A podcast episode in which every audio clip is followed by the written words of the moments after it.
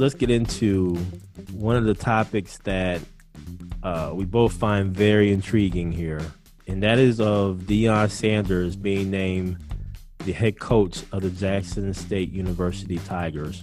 Jackson State is a historically black college and university, an HBCU, and Deion has taken his talents to Jackson State, Mississippi.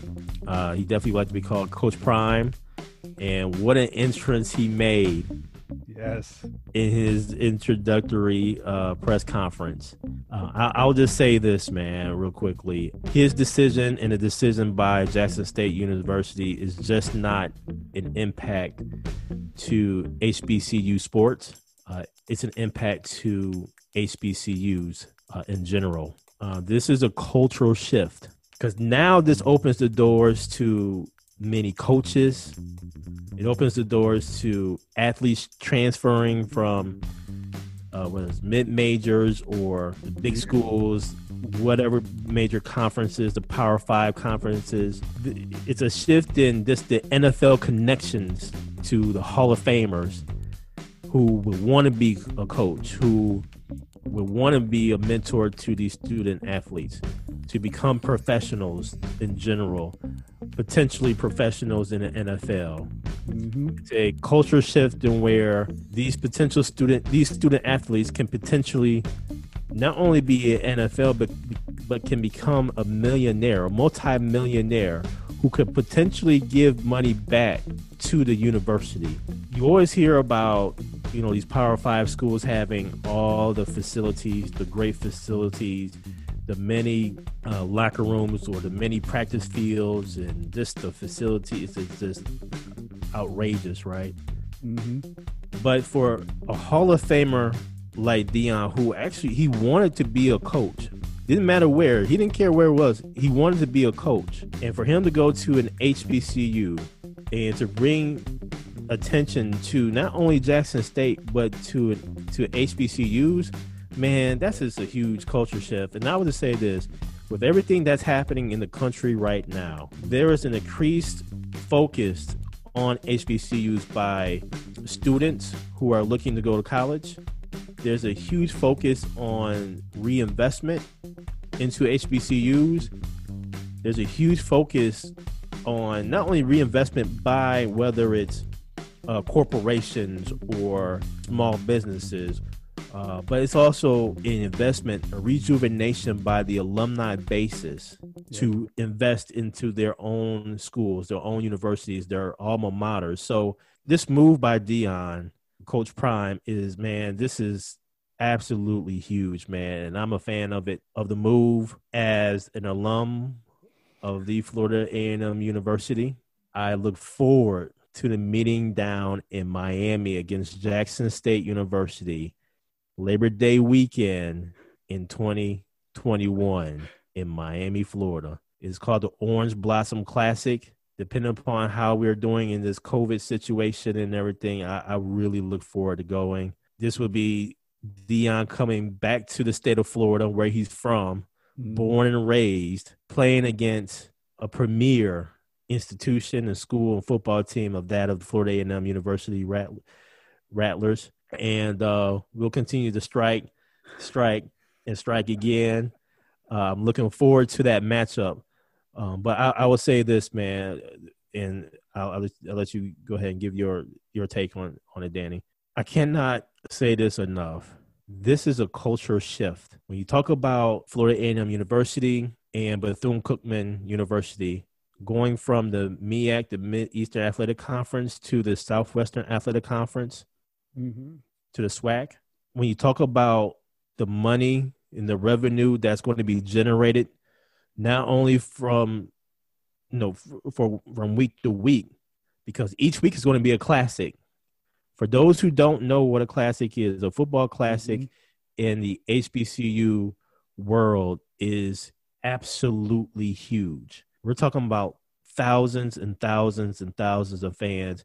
And for a HBCU, that is tremendous. We're talking about anywhere from 50,000, 50, 60,000 fans, uh, possibly even more depending upon the venue itself. Mhm. and the revenue being split amongst just those two universities. That's huge. And then now we're talking about possibly, or excuse me, the commissioner, his vision is to eventually have a TV contract in where now you can solely watch the SWAC conference, not only football, but all the other sports. Man, that's huge. So, along with that comes the increase in student enrollment. It comes into better facilities. Yep. It comes to better exposure, TV exposure. It comes into possibly more educators, more counselors, the whole nine. So it really galvanizes the HBCU world. It galvanizes the institutions. It may even offer uh, bit more buildings.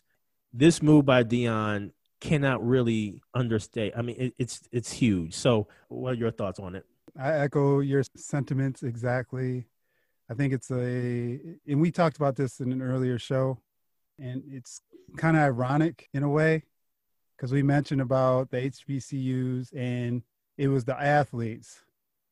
Now, and we talked about getting the coaches. You get mm-hmm. those top coaches to trailblaze for others to come over to say, hey, man, it's not as bad as people are portraying this to be. Mm-hmm. It gives a path for the athlete, student athlete, to go from HBCU to pros easier mm-hmm. Mm-hmm. because he has the connections, right? Mm-hmm. It's like anything else you're doing. It's more times than not, it's who you know versus what you know, mm-hmm. depending on the case. So I think Deion going there, it, it's exciting, man, because all the outpouring of different athletes saying of support or, hey, man, I want to join you. Mm-hmm. Like Emmitt Smith sent him a note. They showed, you know, on um, social media saying that's a great move. You need a running backs coach. Mm and it's it's like all right now let's start doing this elsewhere mm-hmm. uh, where not to put people out of jobs and things like that but bring people in it, Deion's a big name he brings a lot with him so that's why it's a trailblazing move and from my standpoint I just want him to be successful where everyone says, okay, I see what he's doing over there.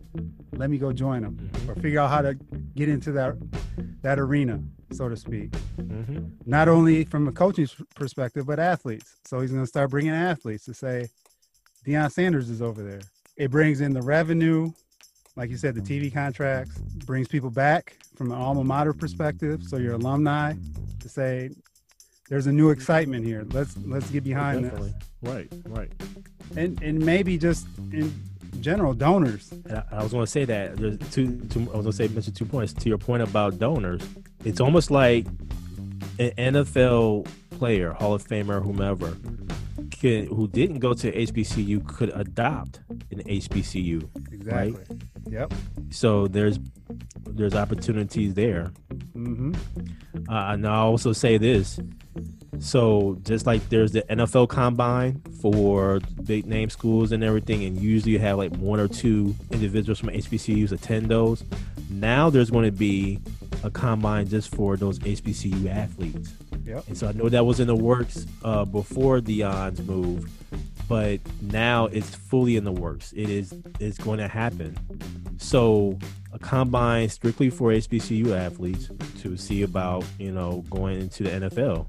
So that's another opportunity that really wasn't stressed as much. But now with Deion being a coach and connections, the sky's the limit. Exactly. So I think it's a great move by Jackson State. Uh, I think it's a great move by Deion as well. Mm-hmm. And I wish him nothing but the best. And I hope it starts something gain that exposure. You see more of a level playing field. I agree. And I wish Coach Prime good fortunes, but just not against my Florida A&M University Rattlers.